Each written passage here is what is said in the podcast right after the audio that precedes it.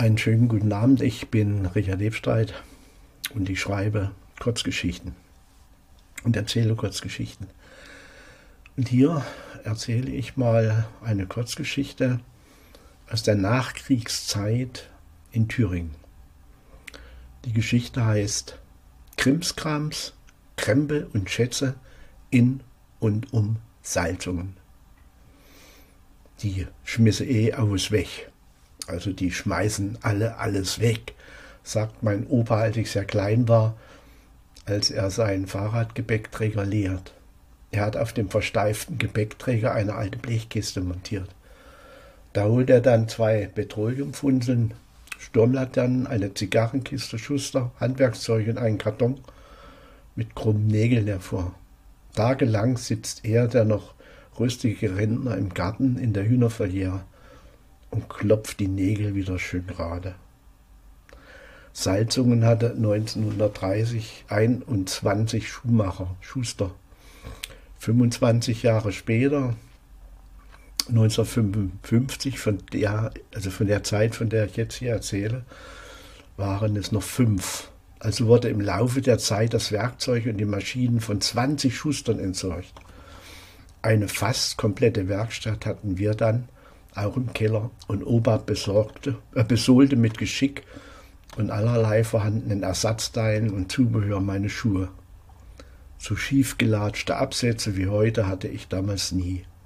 Ich hatte damals durch diese Zufälle eine fast komplette Goldschmiedewerkstatt, die ein Fundament späterer beruflicher Wege wurde. Opa sammelte nämlich nutzvolles Zeug, was andere Leute als nutzlos weggeschmissen hatten. Vieles machte Opa anders als andere Leute. Schon sein Vater, mein Urgroßvater, hatte 1926 eine Hühnervoliere gebaut, wo die Hühner tags in einen riesigen vergitterten Käfig herumflitzten und nachts schön warm im Keller des Hauses auf Stangen schliefen und schissen und die Eier in gemauerte Buchten ablegten, getreu einer mal von Urgroßvater angelesenen Devise: Hühner legen mehr Eier, wenn sie es schön warm haben. Selbst bei den größten Scheißwetter ging meine Mutter in Hauslatschen in den Keller und brachte trockenen Fußes die Eier auf dem Frühstückstisch. 8 Gipseier animierten die Hühner, täglich neue frische Eier zu legen. Eine Räucherkammer war im Keller eingebaut, ein Weinkeller, immer leer, und mehrere Werkstättenecken für Kraftfahrzeug, Mechanik, Elektrik, Eismaschine, Marmeladenkochkessel, Bottichwaschmaschine, Kreissäge, Holzspalter. Eine komplette Holzwerkstatt nebst Bandsäge und Dictenhobelmaschine war auf dem Boden unseres Hauses. Papa war Flugzeugingenieur, Flugzeugkonstrukteur, besaß Höhenmeter, Kompressoren für Leitwerkregler und Fluidkompasse für alle möglichen Flieger und andere Messgeräte. Technisch besehen waren wir damals so ziemlich autark. Lediglich Schweißtechnik hatten wir nicht. Dafür hatte Papa und Opa Schiss. Ja, was Opa mit dem Fahrrad und später mit dem SR1, quasi einem Damenfahrrad mit Motor, organisierte, machte mein Papa mit seinen kleinen LKWs. Erst mit Tempo und dann mit Framo-LKWs. Das waren so ungefähr 1 bis 1,5 Tonner. So um 1957 bekommt mein Papa den Auftrag, einen Dachboden und eine Wohnung in Bad Salzungen leer zu räumen. Über der Kneipe, Gute Quelle, Bahnhofstraße 9. Ich musste mit. Kleinkram, Krimskrams tragen. Das habe ich gerne gemacht, weil bei solchen Sachen immer mal was abfiel. Mal alte Schlittschuhe, mal Skier, mal ein interessantes Taschenmesser oder Taschenlampe und vieles andere nutzlose und nutzvolle mehr. Mein Vater wuchtete mit seinen Mitarbeitern vom Boden auf einmal 2 in Decken verpackte und verschnürte Blechkisten runter zum Tempo, also zum LKW. Denn wenn man klopfte, klang es blechern. Als sie von Schnürung durchtrennt war, wurden 2 alte, gefüllte, rote Zigarettenautomaten ausgewickelt. Die Zigaretten rochen kaum mehr nach Zigaretten, sie waren von um 1939. Vorkriegsware, sagte mein Papa und zündete sich so eine alte Zigarette an. Dann hustete er mörderisch. Nachdem wurde der Boden weiter ausgeräumt und der finstere Raum brachte in unzähligen Kisten die seltsamsten Sachen zum Vorschein. In einer Kiste lagen Hunderte von Einkochthermometern, in anderen Hunderten von Areometern. Alle stammten aus Ilmenau mit Verpackungspapieren aus der Kriegszeit. Als dann noch Kisten und Kästen mit Taschenuhren, Armbanduhren und Weckern zum Vorschein kamen, schickte mein Vater seine Mitarbeiter nach Haus mit Zigarettenthermometern und Areometern, voll bepackt. Das hatte seinen Grund. Mein Vater hatte 1957 mit seiner Spedition einen Gewinn von 2.738,12 DDR-Mark im Jahr erzielt, was monatlich 228,176666667 Mark der DDR bedeutete. Ein Bergmann verdiente damals in Merkers fast das Dreifache, aber wir waren damals in den Augen der Salzunger Kommunisten verhasste Kapitalisten, Ausbeuter, Halsabschneider, Wucherer, Nutznießer, überhaupt Geschmeiß und Ungeziefer, was man zertreten sollte. Eigentlich wäre das demfache gewesen, wie in Hessen meine Papa in Melsungen, bei seinen Kollegen wäre das so. Aber durch die fast 90-prozentige Steuerprogression der DDR war es eben nicht mehr möglich, Rücklagen für neue Speditionsfahrzeuge zu bilden. Ein Jahr später hat man sowieso seine Spedition mit einem Federstrich enteignet. Als es sich dann in den Betrieben der Stadt als Ingenieur beworben hatte, hat man ihn für größenwahnsinnig gehalten. Ungefähr in der Art, was hat denn bitte ein Spediteur mit Ingenieur zu tun? Auf dem Dachboden der guten Quelle war auf ein vergessenes Schwarzmarktlager der Kriegs- oder Nachkriegszeit gestoßen. Der ehemalige Inhaber dieser Reichtümer war nach dem Westen abgehauen und dort verstorben. Daraus wollte nun mein Vater eine gute, steuerfreie Quelle erzeugen. Papa erklärte sich zum Alleinerben. Alles wurde dann auf den kleinen dreirädrigen Tempolaswagen geladen und nach Hause gefahren. Ein Kellerraum war bis zur Decke mit den Krempeln vollgestopft. Tage später verschwand alles Stück für Stück als Stückgut verladen nach Leipzig zu einem Spediteurskollegen. Der Ertrag des Dachbodens ergab einen vierrädrigen LKW, ein Framo, und ich bekam ein gebrauchtes 26er Fahrrad und sollte gefälligst über diesen Schatzfund die Fresse halten, was ich bis heute auch einigermaßen getan habe. Nicht verjährt sind andere Ereignisse, die ich damals mitbekam. In den 50er Jahren waren für mich hinter dem Grundstück vom Tischler Lebstreit Bad Salzungen zu Ende, also der Ort war zu Ende. Rechts der Kaltenborner Straße zog sich ein tiefer Graben zwischen der Reizwiese bis zu den drei Eichen und der Hasfelder Straße hin. Als ich 14 Jahre war, war der Graben so ziemlich zugeschüttet, mit Hausmüll hauptsächlich. Und rechts der Straße liegenden Grundstücken wurden Baugrundstücke. Ähnliche Gruben und Gräben haben die Salzunger kontinuierlich seit dem Mittelalter zugeschüttet. Eine Teufelsgrube am See, dann folgten die Gräben um die Stadtmauer, die Silke und die Armbach, wurden kanalisiert und mutierten auch zu Abfallgruben. Hier verschwanden in der Hohle der ehemaligen Armbach, das war so ein Bach, die Produktionsabfälle aller Salzunger Betriebe, wie Kalkwalzwerk, Pressenwerk, Maschinenfabrik, Erbe, Leimwehner und von der Brauerei Brauereiabfälle. Schlacke der Lokomotiven der Deutschen Reichsbahn, es fuhren damals noch jede Menge Dampflokomotiven, Apothekeneinrichtungen mit allen alten und abgelaufenen Medikamenten, vergammeltes Mehl der Mühlen, Molkereiabfälle, vergammelte Lebensmittel der Großhandelsgesellschaft, Lebensmittel aus der Bahnhofstraße. Bei Wohnungsentrümpelung wanderten fast alle Salzunger Sofas, ältere Sofas, unnötige und vergammelte Wohnmöbel samt den Betten und Kleinkram in die Armbachgrube. Auch mein Vater hat das so gehalten. Eine geregelte Müllabfuhr und Deponierung in dem Vorort Kloster war erst im Wiederentstehen in dieser Zeit. Aber jetzt erholen sich über der ehemaligen Armbach, Müllgrube, Salzunger auf Wochenendhausgrundstücken.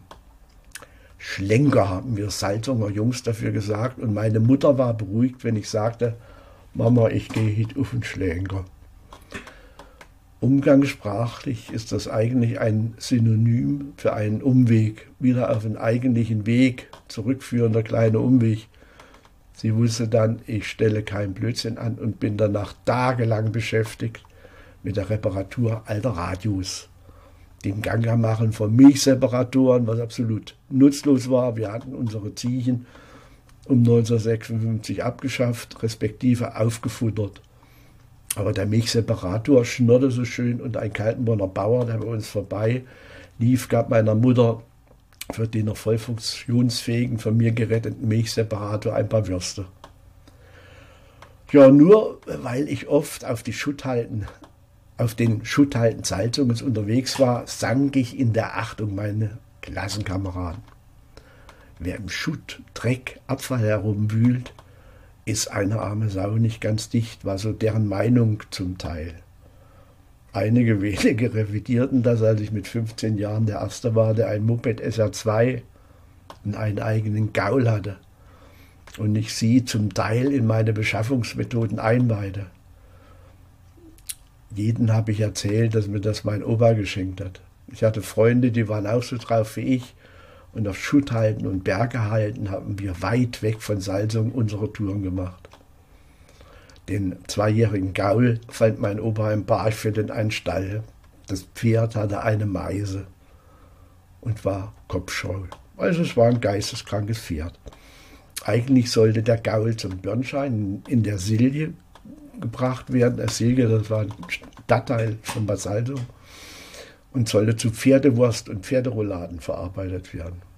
Opa nahm das Pferd zum Schlachtpreis mit einem kleinen Aufschlag mit und machte den Pferdeflüsterer. Ja, so kam ich zu meinem Pferd, aber nach 2 Jahren hatte ich die Nase von Pferdefüttern und Pferdestriegeln voll. Früh, ehe ich in die Schule gegangen bin, musste ich eben in den Stall und Pferd striegeln und füttern und solche Sachen. Irgendwann um 1962 kutschte ich mit dem SR2 von Gumbelstadt nach Schweiner. Ich wollte zur Schweiner Schutthalde in der Friedhofstraße am Lindchen, neben der jetzt L1126 in Höhe der Glücksbrunner Werke sitzt ein erwachsener Mann in sehr dreckigen Klamotten mit einem Hammer und kleinen Meißeln bewaffnet an einer Kupferschieferhalde und spaltet Kupferschiefer. Ich frage ihn, was er da sucht, obwohl ich es eigentlich weiß. Schon in der 7. Klasse war ich mit dem Fahrrad dort und habe Fischabdrücke gesammelt. Der Mann sagt, er sucht den Archaeopteryx und erzählt mir die Geschichte von einem fliegenden Drachen. Das Berliner Exemplar, gefunden zwischen 1874 und 1876 auf den Blumenberg bei Eichstätt, gilt mit seinen deutlichen Federabdrücken und einem erhaltenen Schädel als das wahrscheinlich schönste und vollständigste Stück. Der Finder Jakob Niemeyer tauschte den Fund für eine Kuh im Wert von 150 bis 180 Mark ein. Ja, Archaeopteryx ist inzwischen viele Millionen wert. Ich wurde damals aber ein wenig angesteckt mit dieser Art Schatzsuche und habe aber keinen Archaeopteryx gefunden. Weltweit sind es erst 12 Exemplare, die entdeckt wurden. Trotzdem war es der erste vernünftige Kontakt mit Leuten, die sich für Geowissenschaften und Bergbaugeschichte der Region interessierten. Unsere Heimat dort wurde in den vergangenen Jahrhunderten intensivst nach Kupfer durchwühlt. Geblieben sind Kupferschiefer, Schutthalden und unsichtbar, unbekannt und verborgen unter den Äckern und Wäldern ein unterirdischer Bergbau Emmentaler Käse. Stollen, Restlöcher, Wetterschächte, Förderschächte, Bergbau-Tunnelsysteme vieler Art. Man buddelte damals nicht mit Fördertürmen, sondern marschierte mit Pickel und Arschleder waagerecht oder schräg in den Berg. Im Berg ist kaum noch was zu holen, aber auf den Halden, den sogenannten Bergehalden.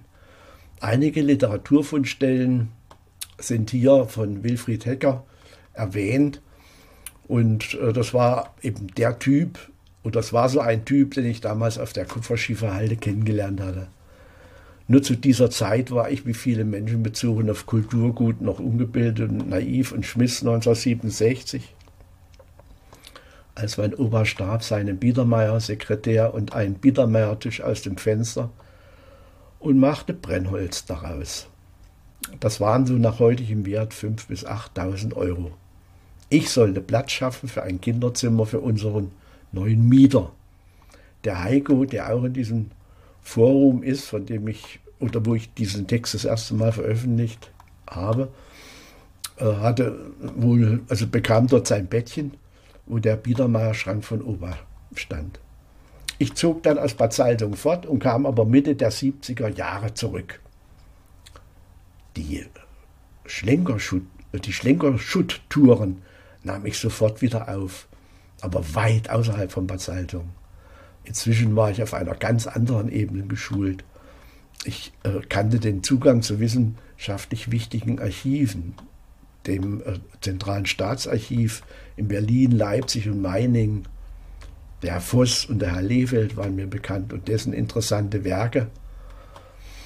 Der bekannte deutsche Kunsthistoriker Paul Lehfeld wird am 9. Februar 1948 in Berlin geboren. Er war der Sohn eines Berliner Verlegers.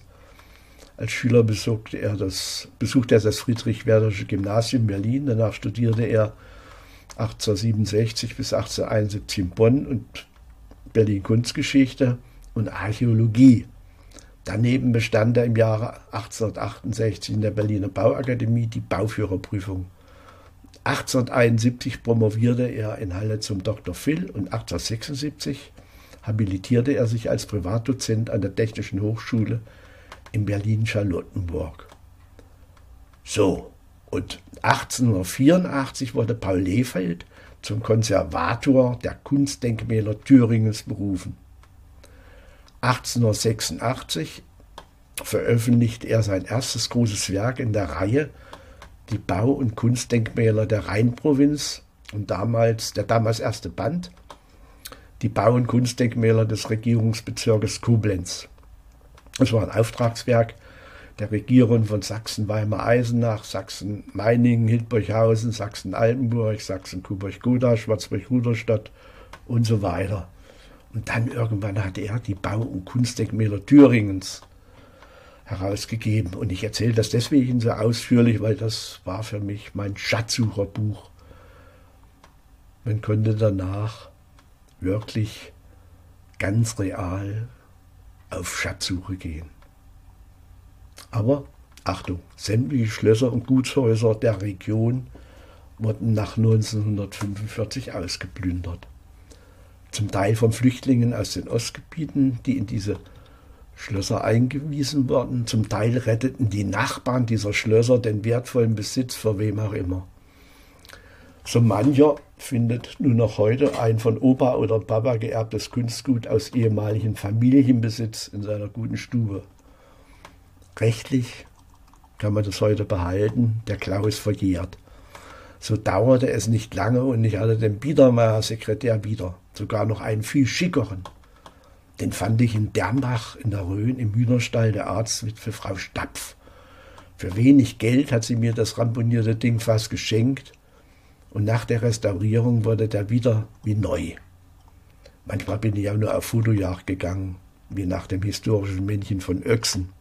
Aber das ist wieder eine total andere Geschichte. Man hat mich oft gefragt, ob ich in Sachen Schätze auch was gefunden habe. Und ich hatte schon was gefunden. Das wurde Mitte der 80er Jahre gefährlich. Schalk Golodkowski und seine Truppe von Antikhandel Pirna waren hinter wertvollen Antiquitäten her, die sie für Westgeld verscheuern konnten. Ich habe damals aus purer Angst alles verkauft, eben an diesen Antikhandel Pirna, und behielt noch relativ wertlose bäuerliche Möbel und machte mir fortan meine Möbel selber. Da brauchte ich keine Angst mehr von diesen Truppen zu haben. Freunde von mir in Salzungen hatten mehr Probleme als nur ein bisschen Angst. Man hat sie zur inoffiziellen Mitarbeit als EM erpresst. Ich wurde rechtzeitig gewarnt. Als mir die Stasi auf die Schliche kam, habe ich mir mein Kulturgut selber gemacht. Und die konnten mich dann natürlich kreuzweise.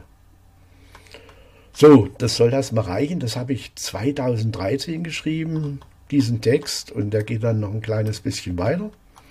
Aber ich will mich erstmal damit wieder begnügen und freue mich, wenn Ihnen meine Geschichte gefallen hat, und verabschiede mich hiermit. Und tschüss!